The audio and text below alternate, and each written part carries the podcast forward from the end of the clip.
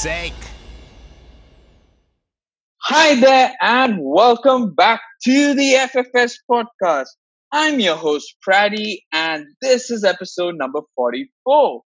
And today we're going to be talking about, well, actually, before we get to that, let me tell you that we're probably at the fag end of all of the seasons across Europe. So the Bundesliga is pretty much done. The French league was cancelled. The Eredivisie was cancelled. Uh, the Premier League, Serie A, and La Liga are probably towards the you know the latter half not even less than the half of the season's left. So it's probably towards the last 8 to 10 games remaining. And so i thought it would be interesting to kind of discuss what separates uh, what separates the championship teams from the rest below them. Uh, and in specifically or yeah in particular we're going to be talking about or we're going to be discussing the style of play that these teams have adopted. And you know there's been a lot of talk of what kind of football is the norm in modern day football um, and whether it's attacking whether it's defensive. And so we're going to be probably analyzing those two areas. And I, am not going to say that we're going to come up with a definite answer but we it's definitely going to be a more analytical uh, podcast episode today.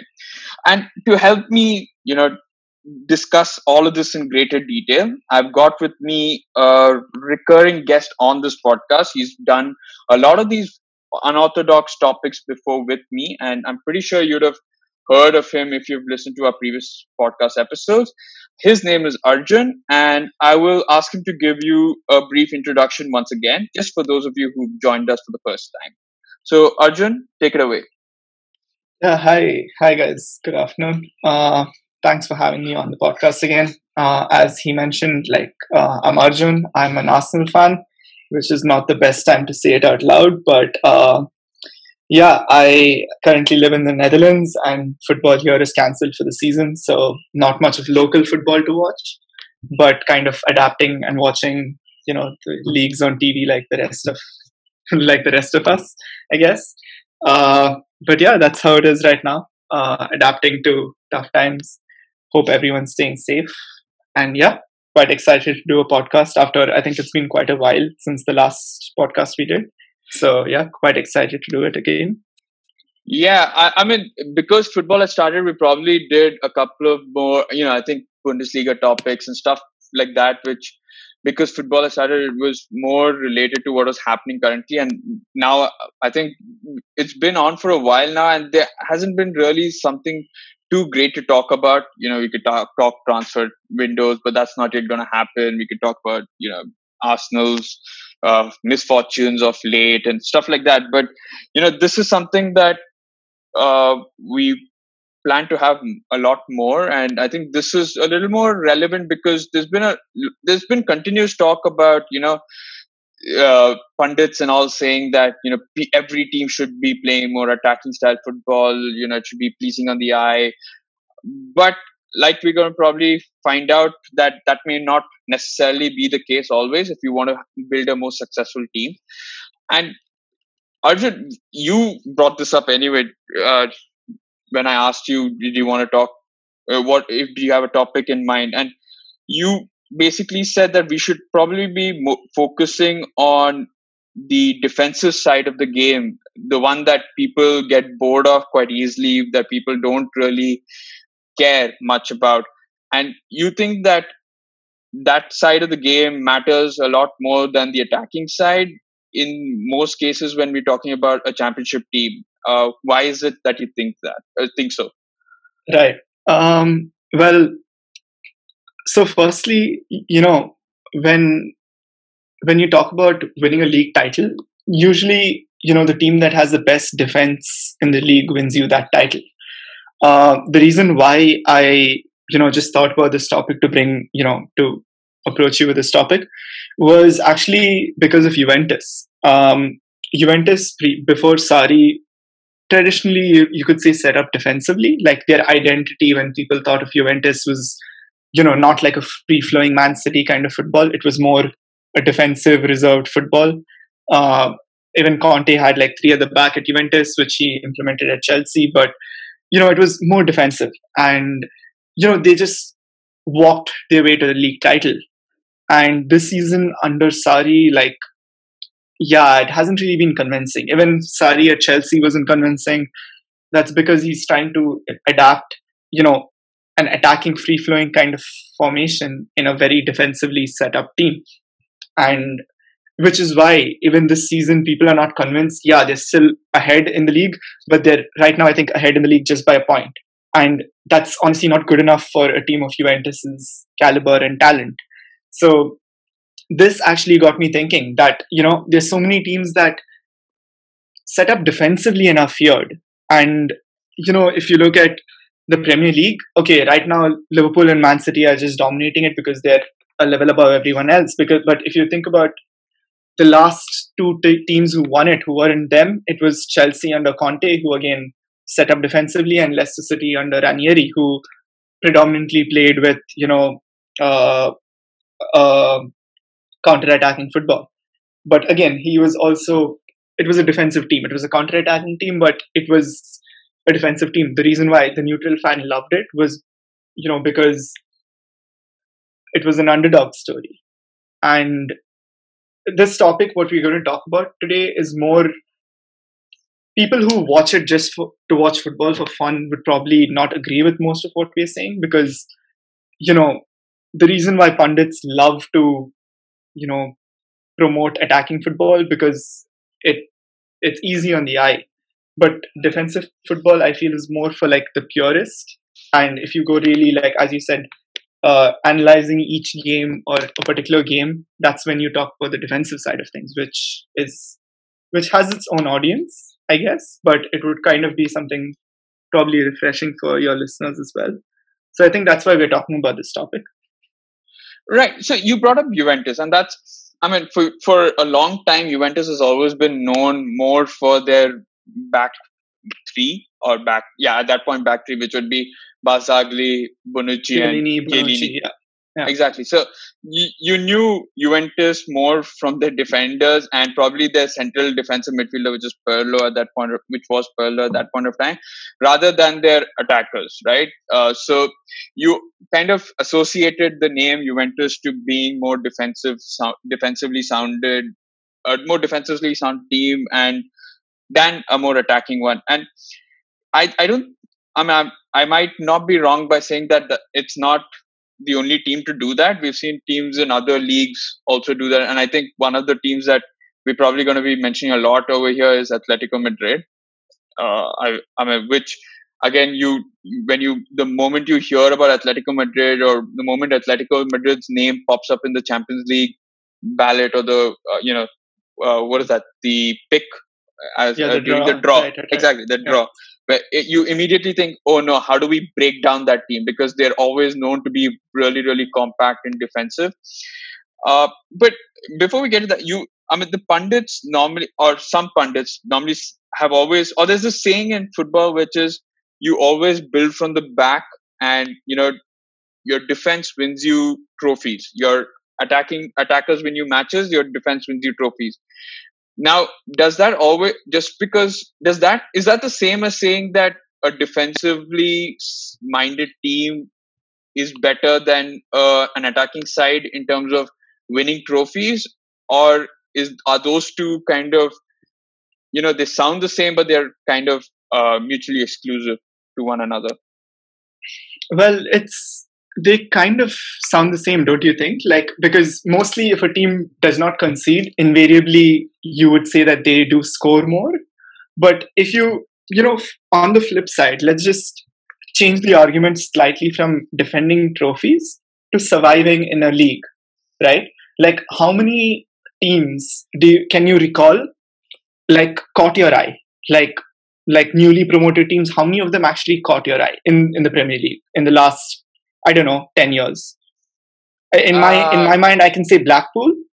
Hmm. I can say uh, probably Wolves, and that's about maybe Sheffield United this season. Yeah, I mean, probably I put maybe Newcastle in there uh, as well. newly promoted? Like the first season, once they got back on, in the Premier League, did they catch your eye? Newcastle?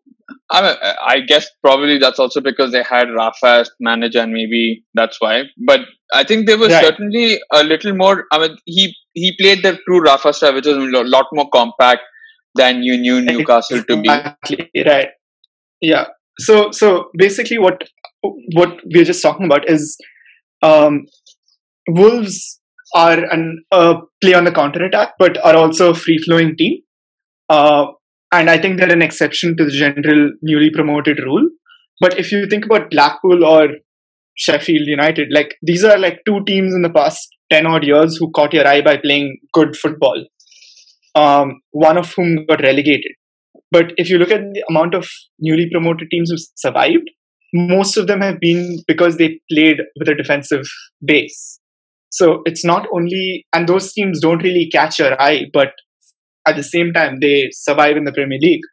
So, I mean, if I were to ask you if Crystal Palace this decade has been more successful than Blackpool, what would your answer be? Yeah, I guess, right? They've probably right. been in the, yeah. Right, but they, they don't make headlines. Okay, apart from Zaha, they don't make headlines in like, you know, anything. They're just mid table. They play like defensively, compact, all of that.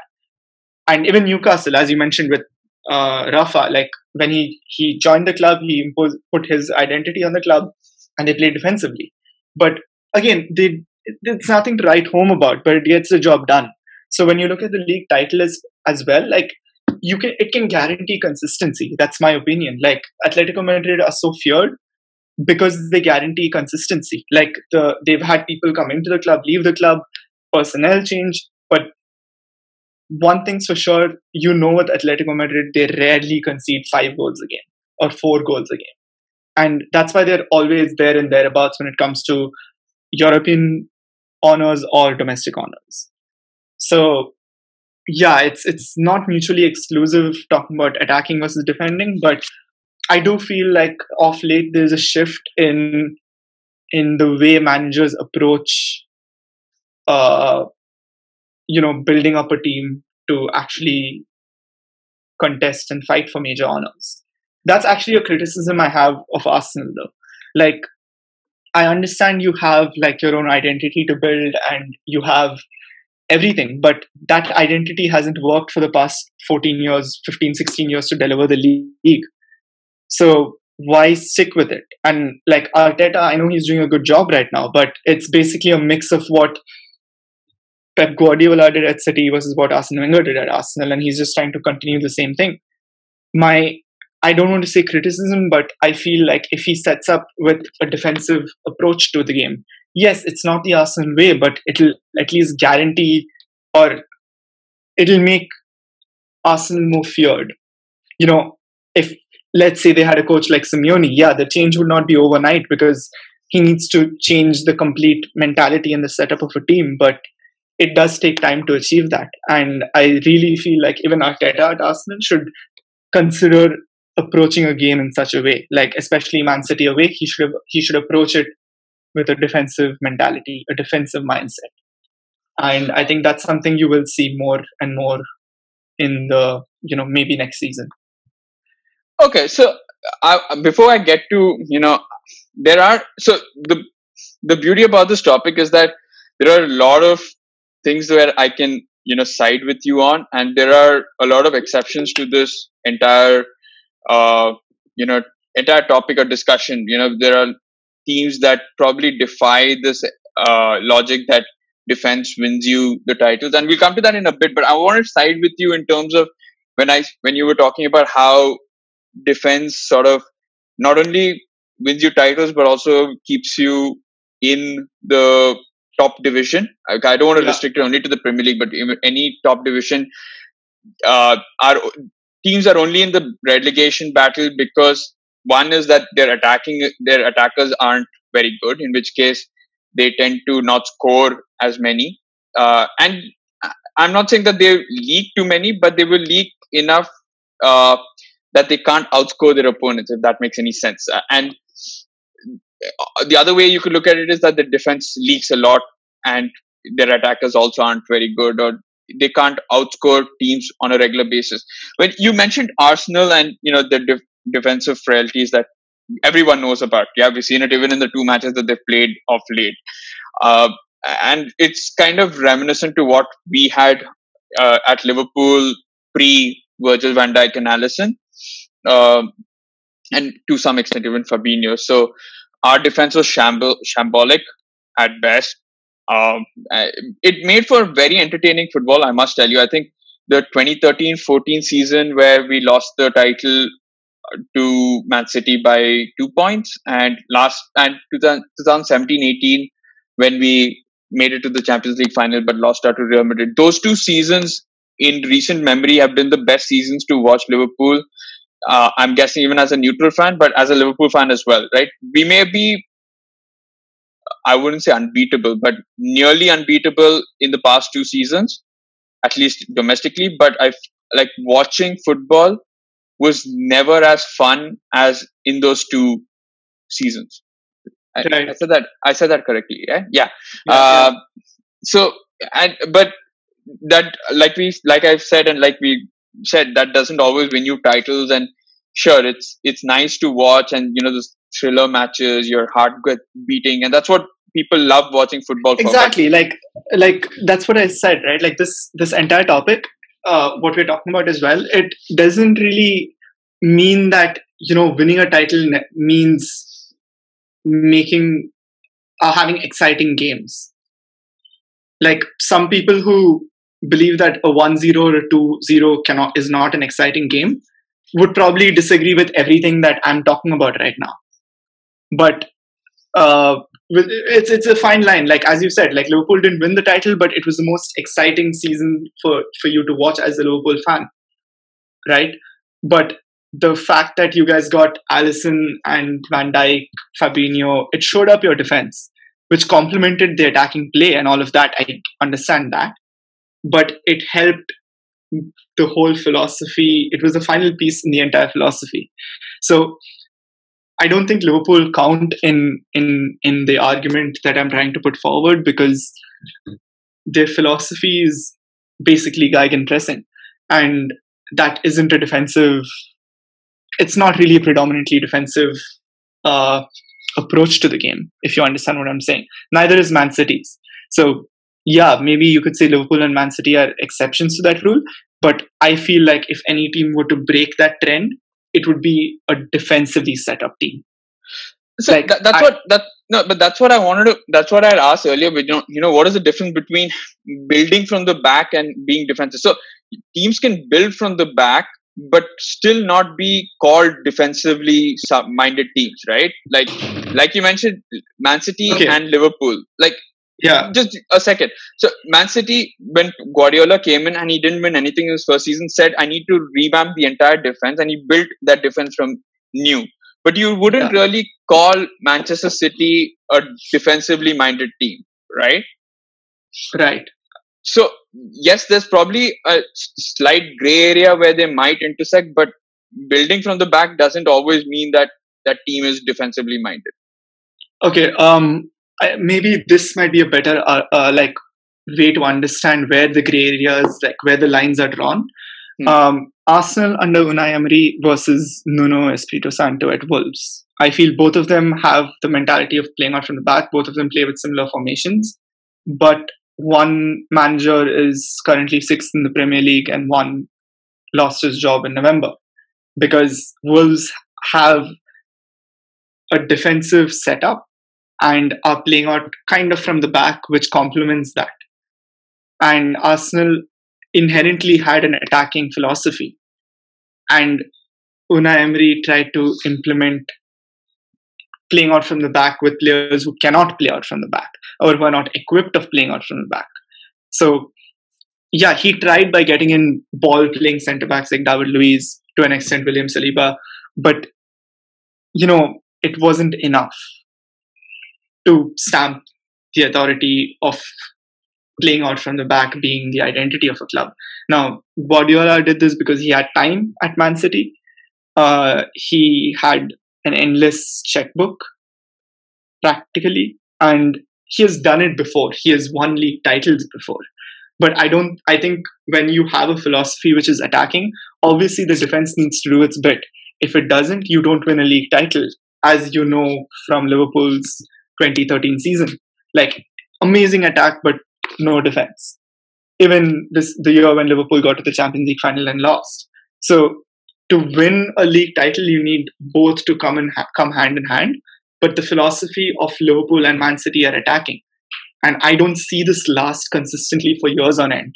But on the other hand, I can see Atletico Madrid, who predominantly set again play out sort of from the back, have a defensive setup, always been consistent. And that's kind of testament to how the Champions League game turned out this season. If you, I presume you watched Liverpool, Atletico Madrid both legs, and the way Simeone set up was two defensive blocks, and and it worked. Yes, you could say it was un- unfortunate about you know the injury and all of that to uh, to Alisson, but yeah, I mean Atletico Madrid just played with what they were given, and they beat Liverpool on both legs individually as well as obviously on the aggregate scoreline. So that begs the question on in the long run or in the European stage, what is more effective?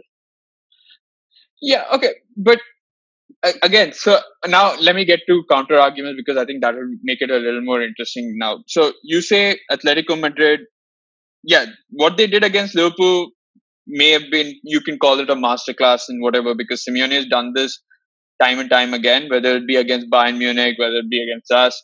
Uh, but he has failed as well. He's not won that elusive title in in European football. He's not won the Champions. He's got close enough, but he's not won. And he's not won it because the team that he played against was a more attacking side in Real Madrid. I think two, two, three times. I think two, two times. I think yeah, two times.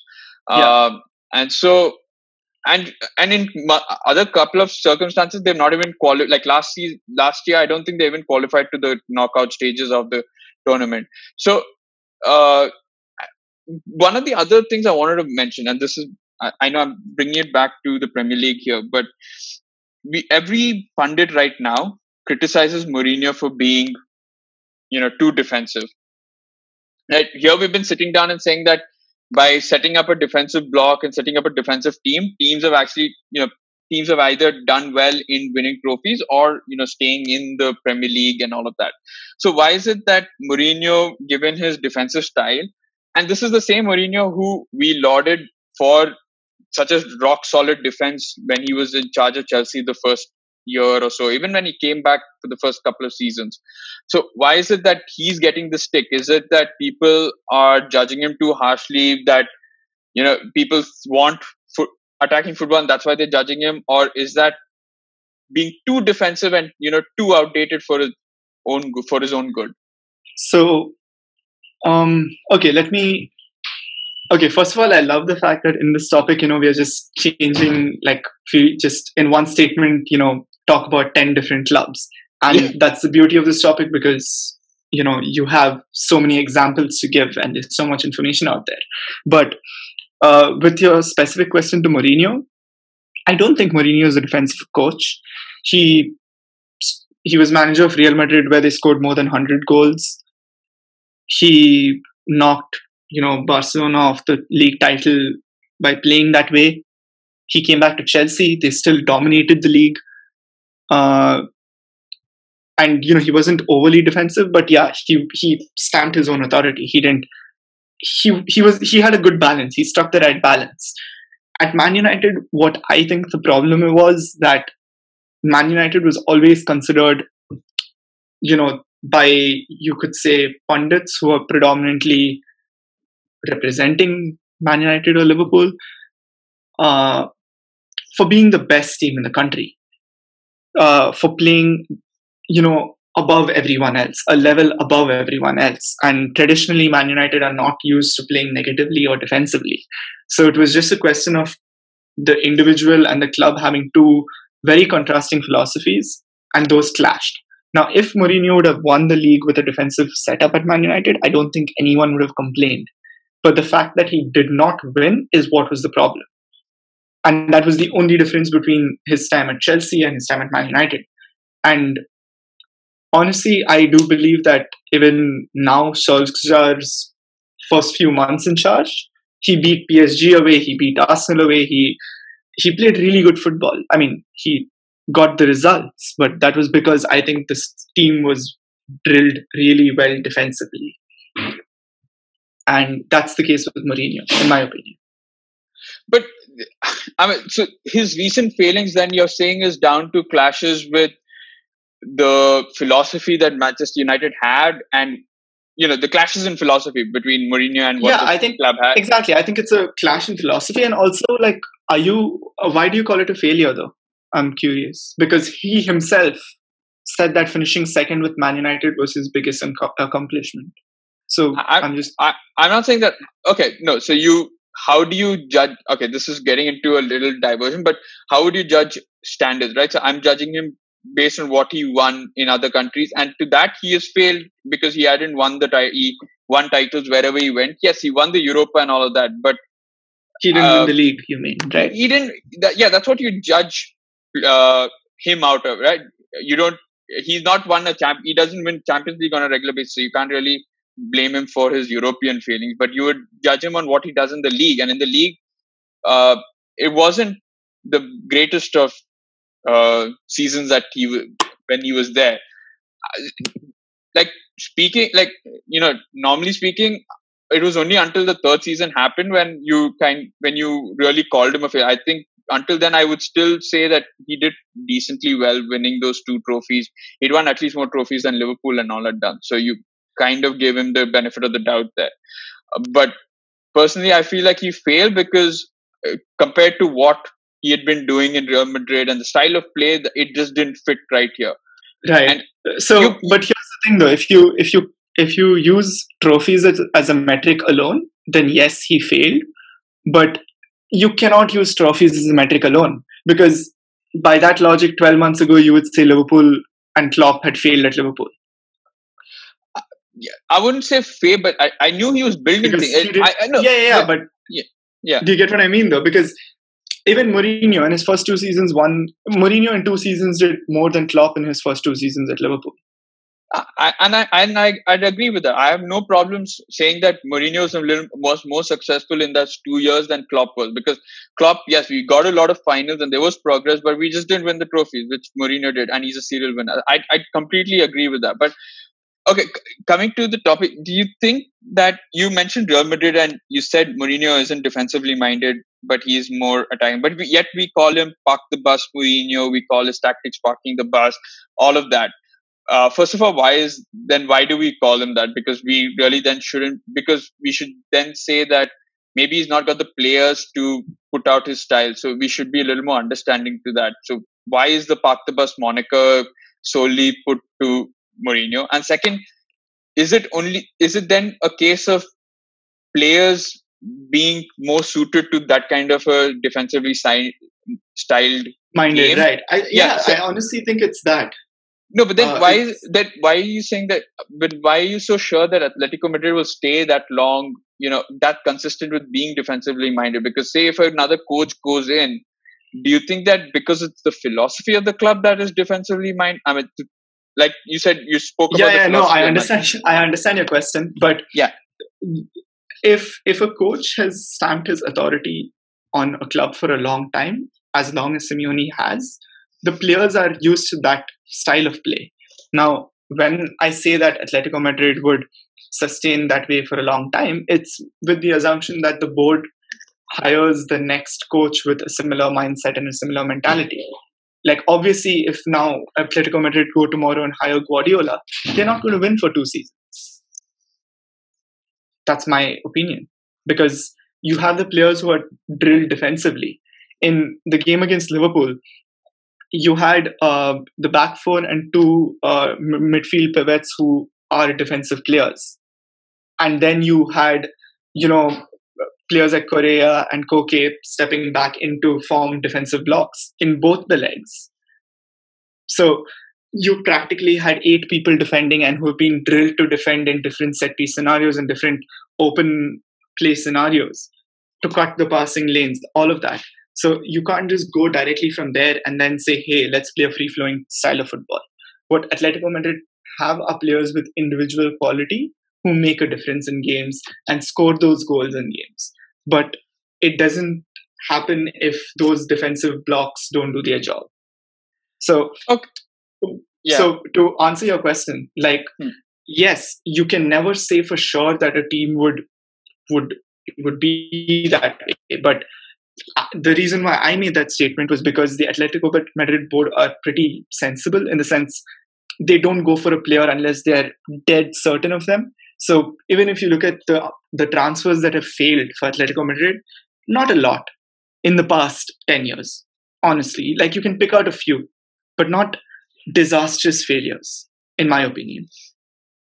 A couple of them, yes, but not not the majority of them. Majority of them have done really well, and it's also difficult for Atletico Madrid. The reason why they haven't won, uh, to answer that, is because financially they have to. They end up selling players very frequently. They lost Griezmann. They in the past they've lost Aguero. They've lost multiple players after that. Um, I, I disagree with you because like even if they had to sell, I felt like the the people that they've got to replace them were equally, if not, you know, yeah, probably better at some times. So for every Aguero, for every Forlan uh, sold or Torres sold, they had an Aguero, they had a Diego Costa, they had people who fit that kind of play. Like Diego Costa is a perfect embodiment of what Simeone's football is, right? Rough and you know not exactly too pleasing on the eye, but very rough and in your face yeah, but it's, But it's the wrong player. Like it's the wrong position. Like if you said he was a defensive midfielder who played like that, I would agree with you. But if but like if you look at Atletico Madrid strikers in the past, yes, Costa was a striker, but like I'm I'm talking about before he moved to Chelsea, uh, he was that sort of that player. But after that, he just became like a out and out centre forward. But if you look at um, Griezmann, for example, or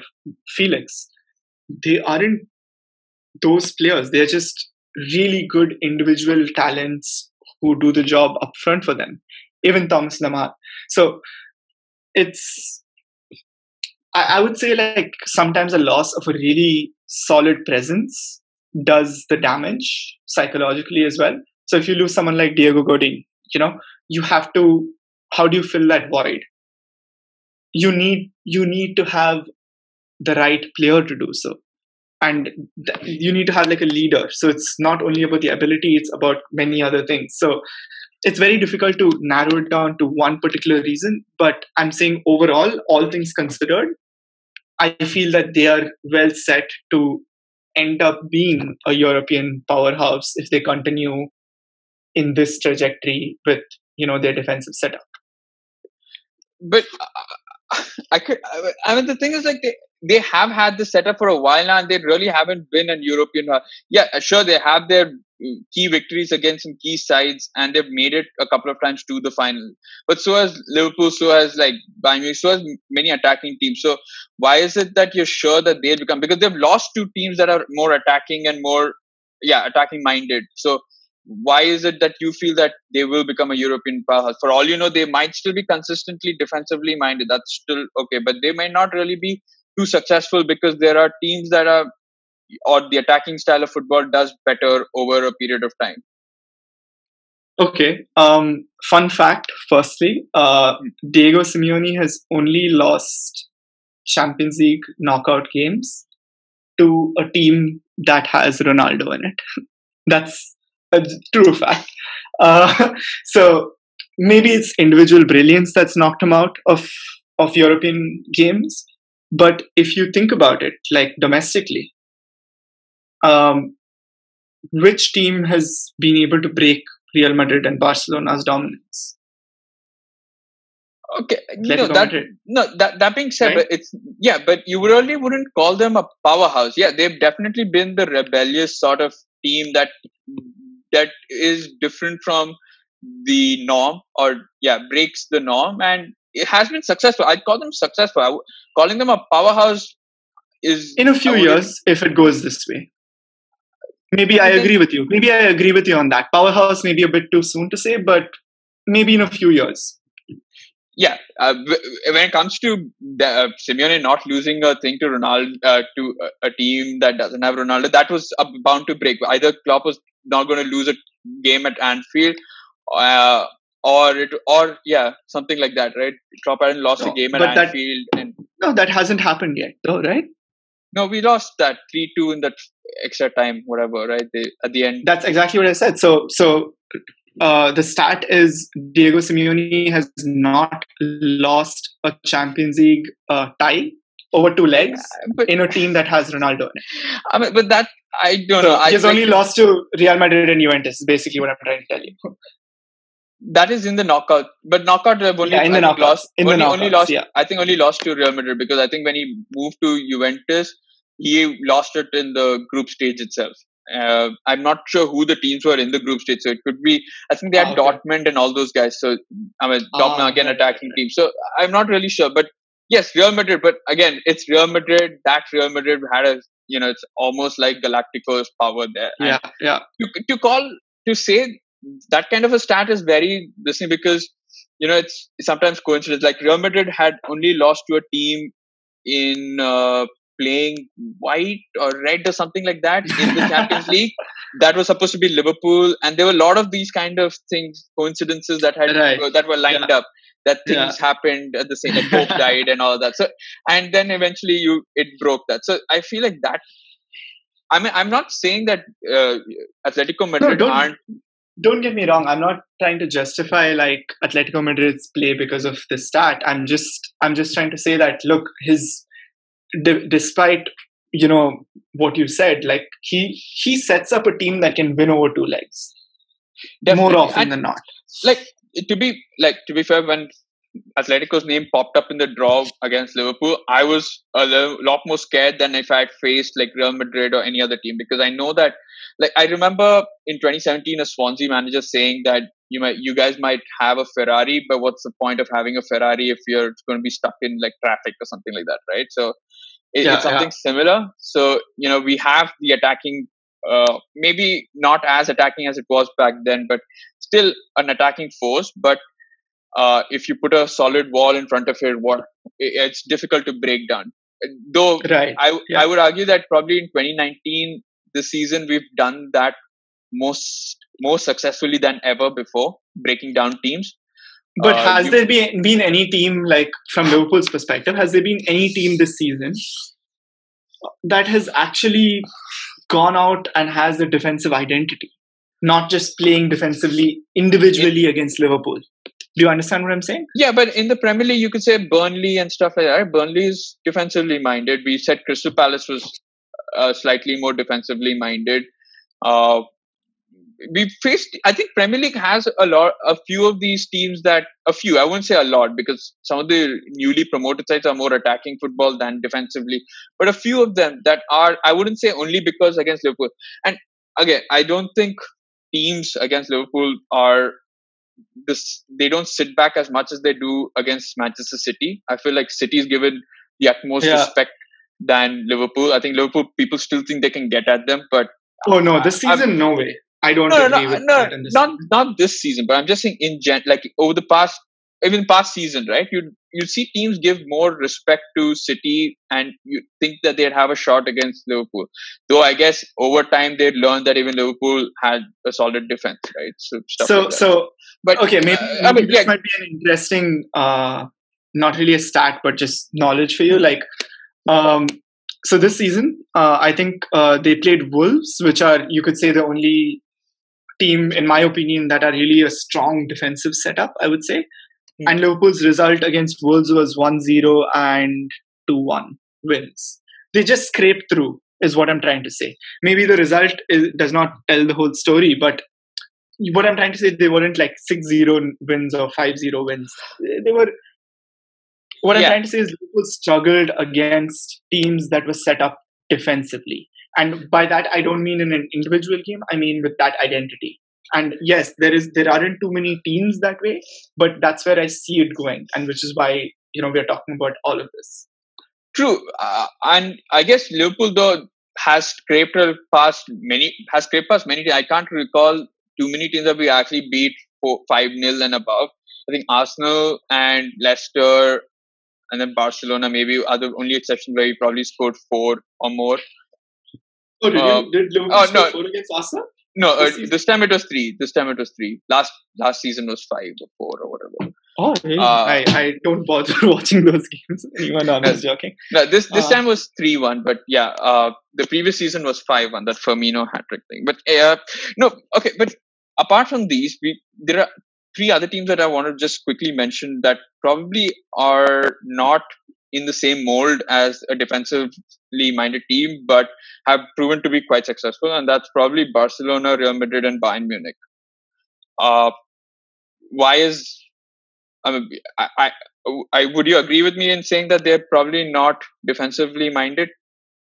Um, yes. Yeah, because I can't call P, I can't call Piqué a good defender and think that take them seriously that they're No, but- defensively minded. But don't you think that again has something to do with like years and like decades of DNA? Like like Barcelona just play like a particular style and they have been playing that style for years on end. So for them to stick to that style is is okay. Like it, and they have like again unlimited cash.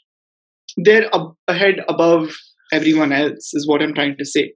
But if a team were to break that that stronghold, it would be a defensive team if you look at any league in Europe right now, if a team has to break, uh, break, you know, by break I mean win the league title from a team that's dominant, it will be a defensive team. The next team to win the Premier League outside Liverpool and Man City will be a defensive team, okay, that's interesting because, uh, unless they have. I- a I mean, I- season. Yeah, I, get- I get the I get the league part of it, but if you look at Barcelona and European football and Real Madrid as well, and probably even Bayern Munich as well, they've lost out to teams that play attacking football. Uh, I don't know. You say take Barcelona versus Roma, right? Again attacking football or attacking philosophy because both of them are kind of different because At- barcelona has because look And- liverpool okay, has so an I- attacking philosophy but they have a good defensive Okay, so attacking philosophies, right? So you Yeah. you look at. I mean, I okay. I, I I don't know where I could place Roma, whether it's attacking philosophy or defensively. I, I'm guessing more attacking than defensive. Uh, at least more front foot. I, w- I don't even know where to rank them. They're more mid park somewhere or the other.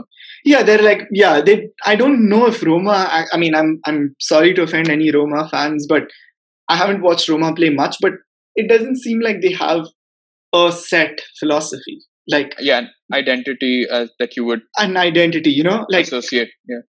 yeah yeah so Uh, i'm but- sorry what was your question No, but but then Real Madrid. Okay, so you take Real Madrid last uh last year. I think they lost to Ajax. Attacking philosophy. Uh, Juventus. If you Real want to take Madrid were just terrible on the day because they did not have their defenders. They did not have Sergio Ramos and Marcelo playing. So a lot of people have come out and actually said that during that one game, um, you know, um, that made the difference, and the result would not have been as it is if if um, they had those two playing. Because uh, a lot of people talk about Ajax winning at at Madrid, but people forget that Real Madrid won at Amsterdam Arena like a couple of weeks prior to that when the team was fully fit. So I, I'm not again like with football, there's always a bit of uncertainty in a gray area, and yes, there are exceptions. I understand, mm-hmm. but what I'm trying to say is.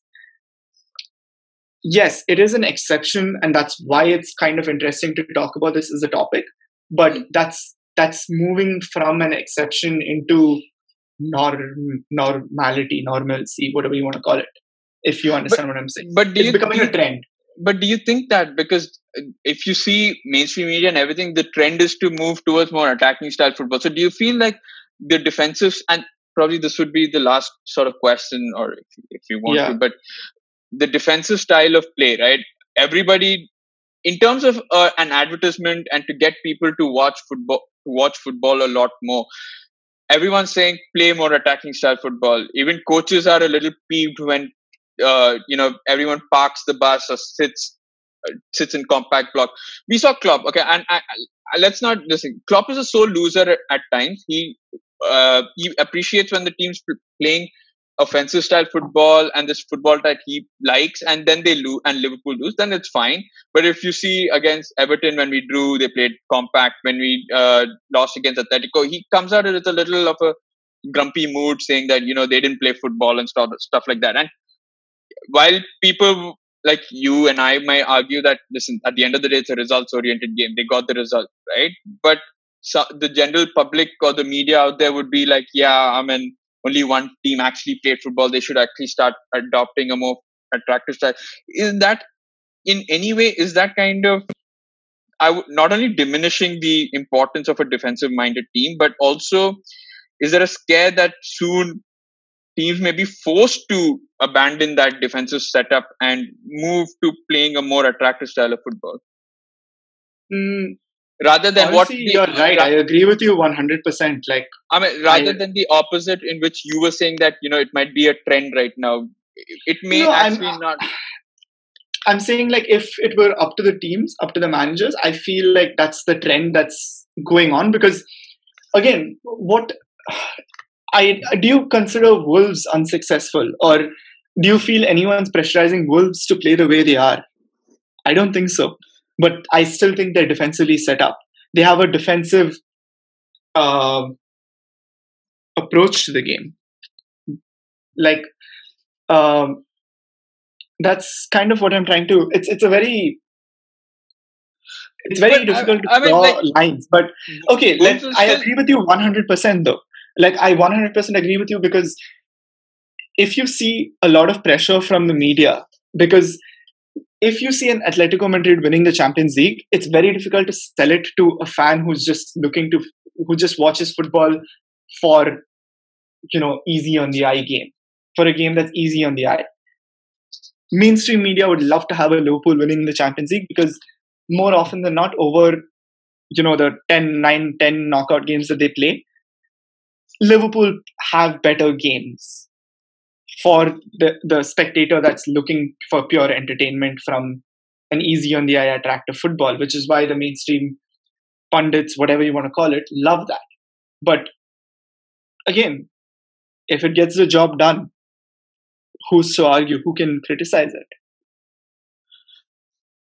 But do you think that it's more than suited to these kind of knockout things? Like, yeah, I get Atletico won the league twice, breaking the uh, the barrier, but the, breaking the dominance by the top two. But since then, it's not been an easy ride for them. You know, in the La Liga, they I don't know, come third or second whenever they've played. they lost their best player to Barcelona, so that's that's late that's recently right now but like i said i mean atletico madrid is quite a unique thing because if you say you may say a few years ago you may you might have said oh they've lost their keeper in De Gea who was phenomenal for Yeah. atletico they got Thibaut Courtois okay Courtois who was Yeah. like crazy then you say you lost Thibaut Courtois and you know how important goalies are like as a liverpool fan i know especially how Yeah. important they are yeah, yeah, but you they lost Courtois. They got uh, uh, Oblak, who is by far the best goalkeeper in the world right now. Uh, yeah, right? yeah. I agree So- with you. Yeah, I think Atletico have found it. I wouldn't say they nobody's complaining in terms of the replacement they've got because I think apart from that Jackson Martinez guy or whatever, and I think a year or so where they had uh, I can't get the guy's name, but someone starting with Vitolo and somebody else they had. Uh, Carrasco. no, no, no, Carrasco was still okay. They had somebody as a youngster who's strike. I, I'm not too sure about that, but uh, they at one point they did find themselves struggling, but you know they got Morata or Uh, Kevin uh, Gameiro, or is he still part of them? Part of- Gameiro. No, Gameiro was quite recently. I can't really. I don't recall the guy, man. I'll I'll text it to you later. But Yeah, uh, that's the guy. I, so apart from those few years, I don't really see where Atletico, you know, were cribbing about getting the right player, and I, I think so. I feel like I think that's that's still look. It's it's it's just testament to how good their scouting is. The fact that they can It replace Gea with Courtois, and you can't you can't. I mean, I don't think it's fair to say that hey, just because they can get replacements, that means they aren't suffering. I mean, the, there's still a void in that team. The ability might be there, but you're losing if you lose a presence like uh Kompany, for example, at Man City. You you might have the players. You can go out and buy a Laporte, but to lose that person, the individual, not the player, is still damaging to a team. So if you lose like a De Gea, you lose a Griezmann. Yeah, you can spend 100 million, million on Joao Felix, but you lose Griezmann as a presence in the dressing room. You, you, you lose a World Cup winner in your team. So yes, like I agree with you on certain aspects, but I also disagree with you on when when you say it's easy to replace players based on pure ability because it's not. No, but I, am not. Say, I'm not saying it's easy to because I know it's not very easy to replace players. Like you say, replacing Suarez would is was never going to be easy, right? And we made a huge hash out of it. I'm just saying, Atletico yeah. Madrid. Yes, their scouting has been great, but you know, just thinking about it, I really can't think of that one really important player that Atletico Madrid have lost, maybe. And I don't know what happens behind the room, right? Uh, behind the scenes and everything. So I don't know in in the uh, dressing room if that person's actually important, but you know, on the field, you know how important Van Dijk is. You know how important Kompany is, just because of the way he portrays himself. So maybe Godin, maybe that person who you might uh, say they've probably lost and that's been a downfall. But otherwise, I feel like the the passion and the everything that that Atletico is known for comes from the manager, uh, the motivation, and you know, I right, think he's right. most important. So if he goes, then I you could see that there's a problem. But uh, okay, I, let I, me let me try to explain this in uh, using another example. Maybe hmm. that might help. So okay. at uh, PSG, when Unai Emery arrived at PSG, before he kicked a ball in the league, he lost Ibrahimovic and David Luiz. And both were really, really important presence in the dressing room. And the two seasons he was there, he was not, honestly not given too much of a chance because the first season was just impossible to bring the dressing room together and unite them.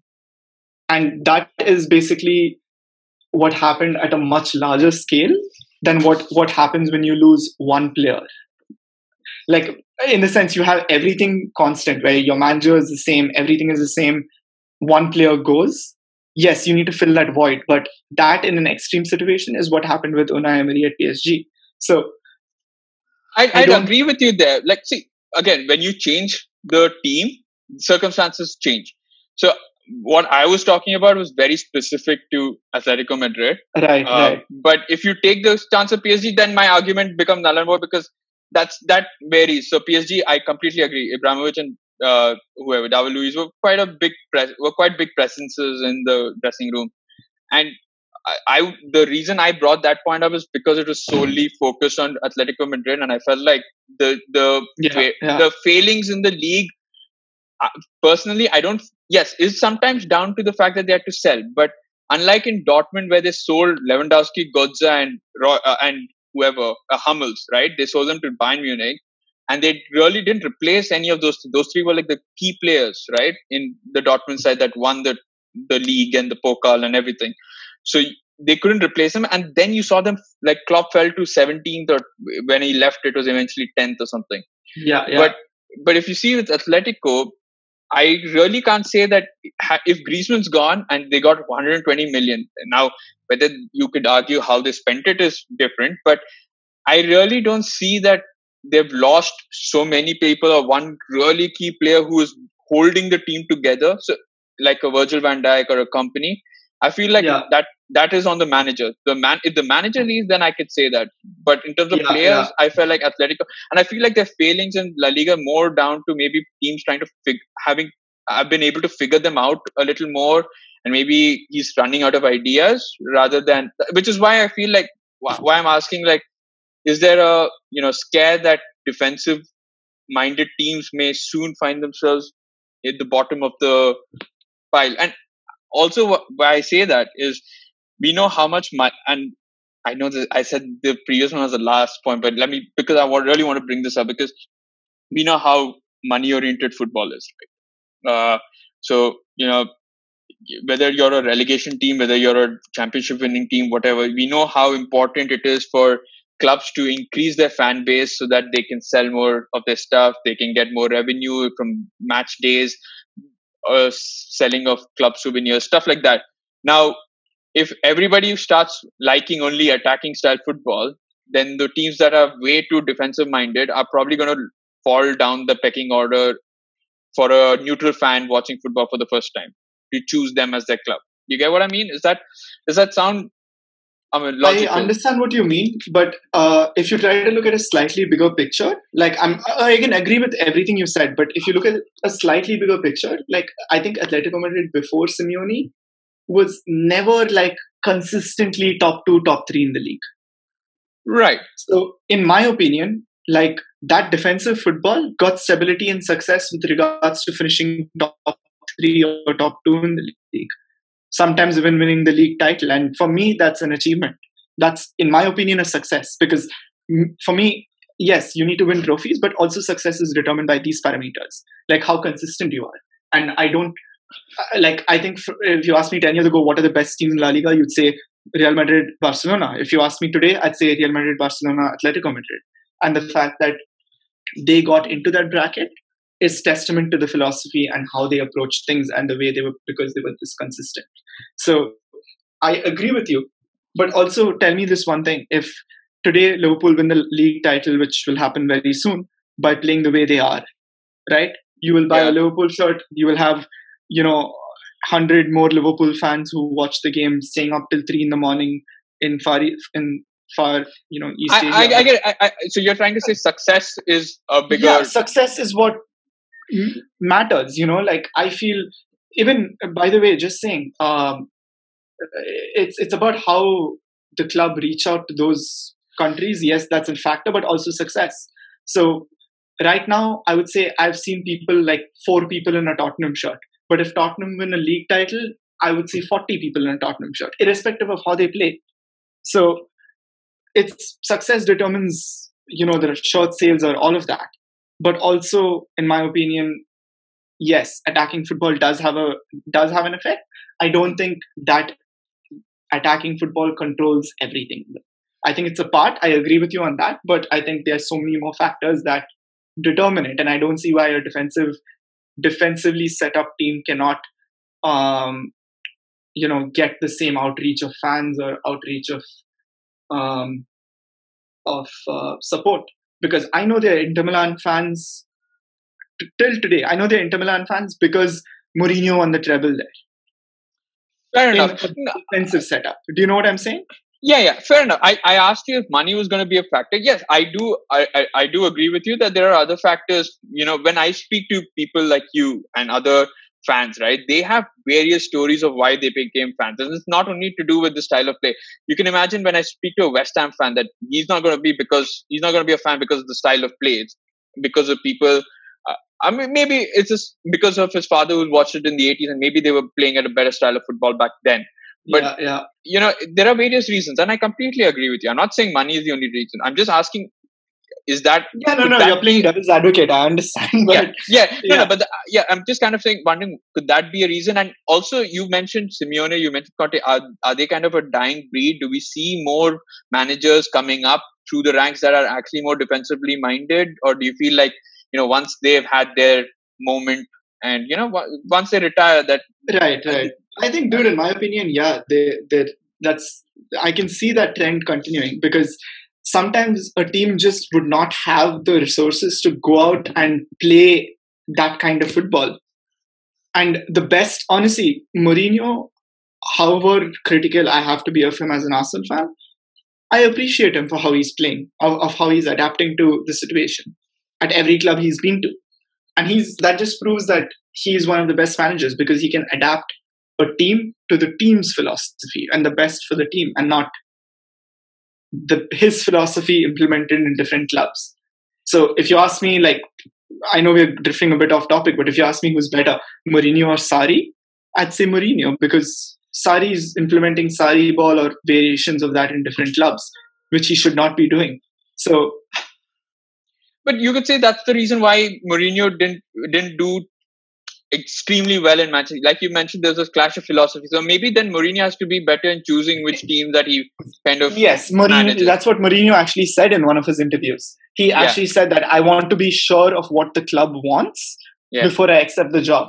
And for a manager like Mourinho to say finishing second at Man United is his best achievement, yeah, okay, I get it. It it is PR that he's doing it, but a part of it is true. Like I genuinely believe that you know if he played with Man United's philosophy, Man United would have not finished anywhere near second in the league.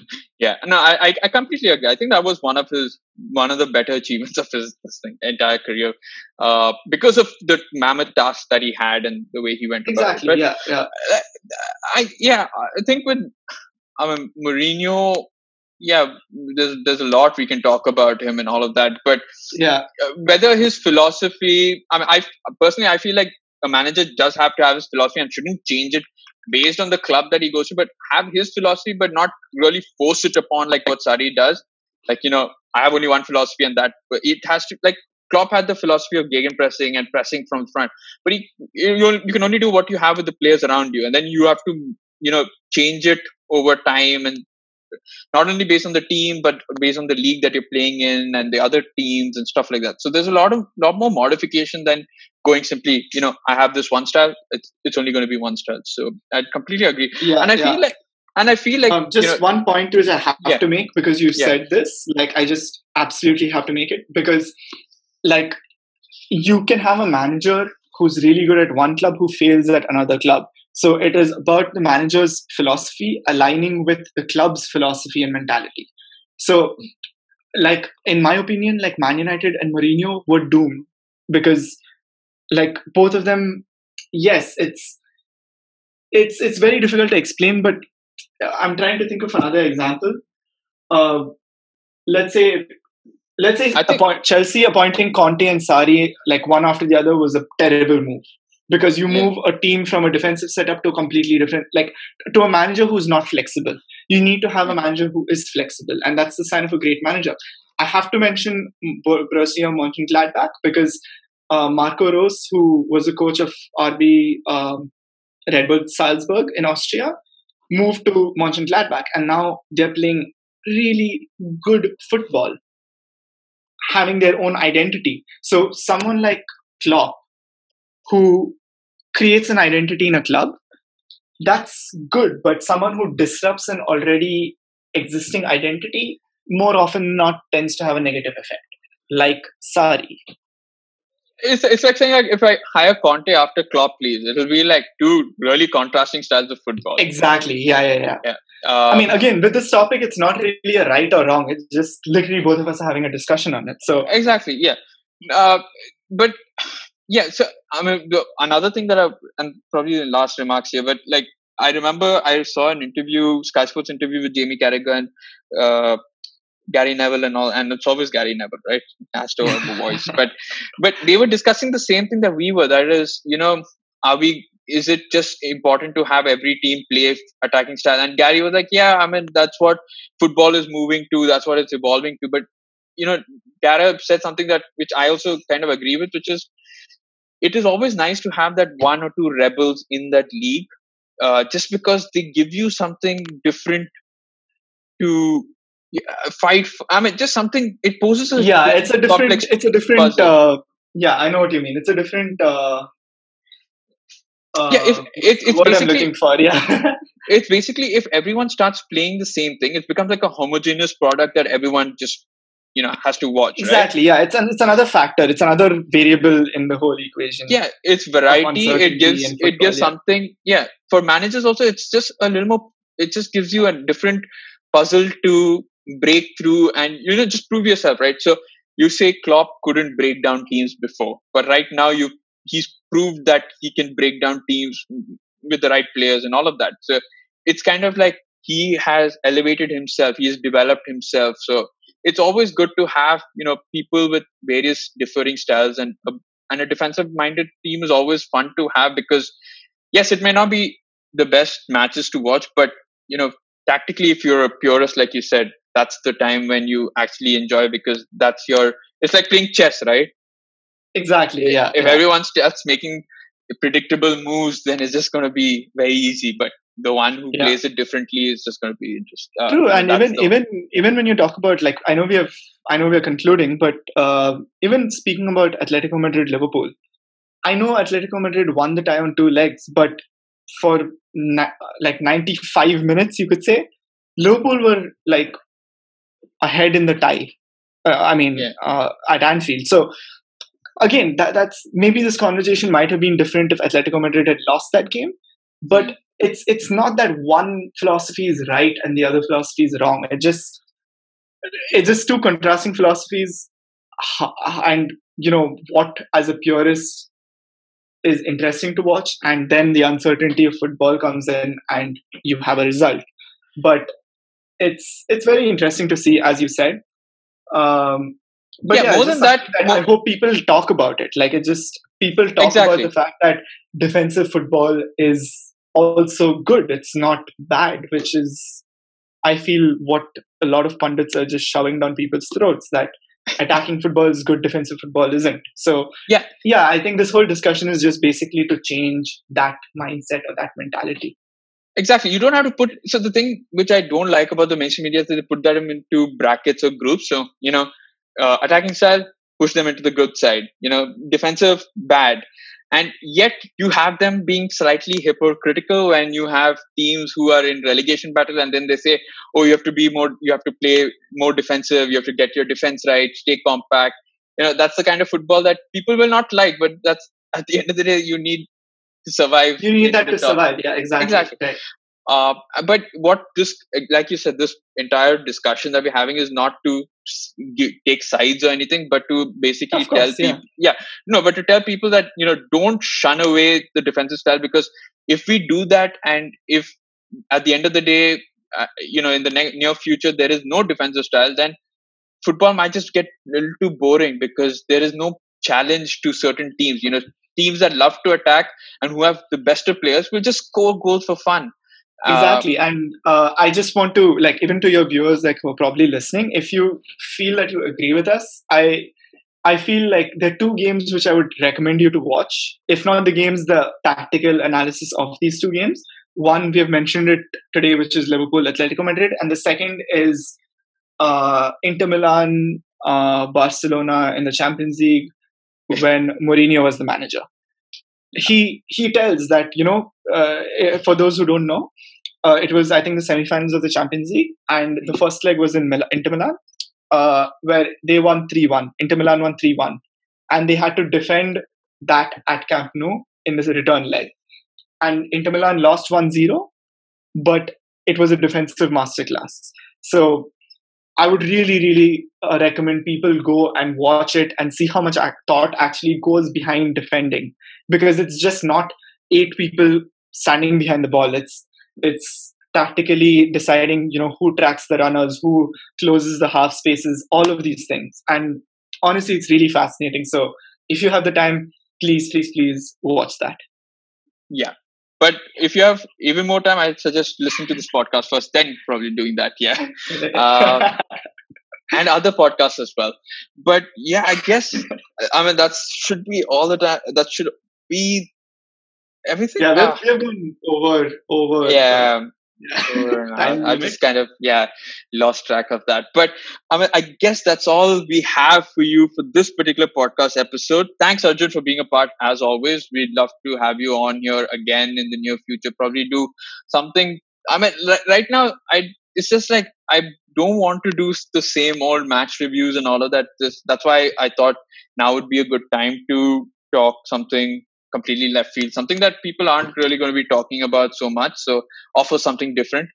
Uh, because everyone's going to be talking about Arsenal and Man City and Liverpool and blah blah blah. So uh, transfers. yeah, I mean transfer. Yeah. yeah, not even started right now, and people are talking about it. So yeah, uh, Champions League. Hopefully, that also I guess we should try and cover as well soon. But uh, for now, I think this was a good topic to talk about and discuss. Given that we were are almost close to crowning pretty much most of the champions, except champions, maybe La Liga is the close is the closest this year. Yeah, um, even Serie A actually is just one point, right? Serie A. oh right, yeah, yeah, yeah, yeah, yeah. yeah, point. yeah, yeah, so yeah. And uh, again, like as as you said, if uh, if anyone who's listening has any uh, ideas or recommendations that you would like us to talk about, if or if you want to join the podcast as well, uh, please do get in touch with us and yeah, we can have a good discussion when you when you guys if you guys have the right topic for it.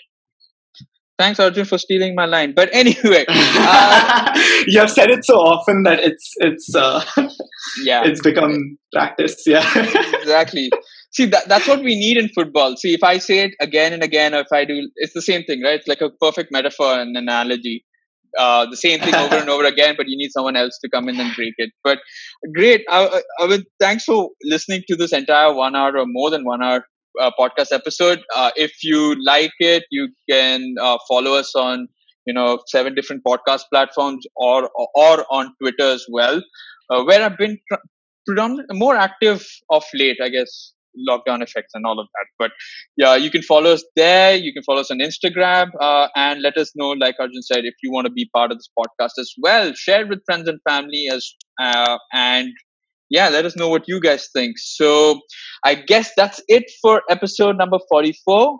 I'm your host, Praddy, once again, and see you.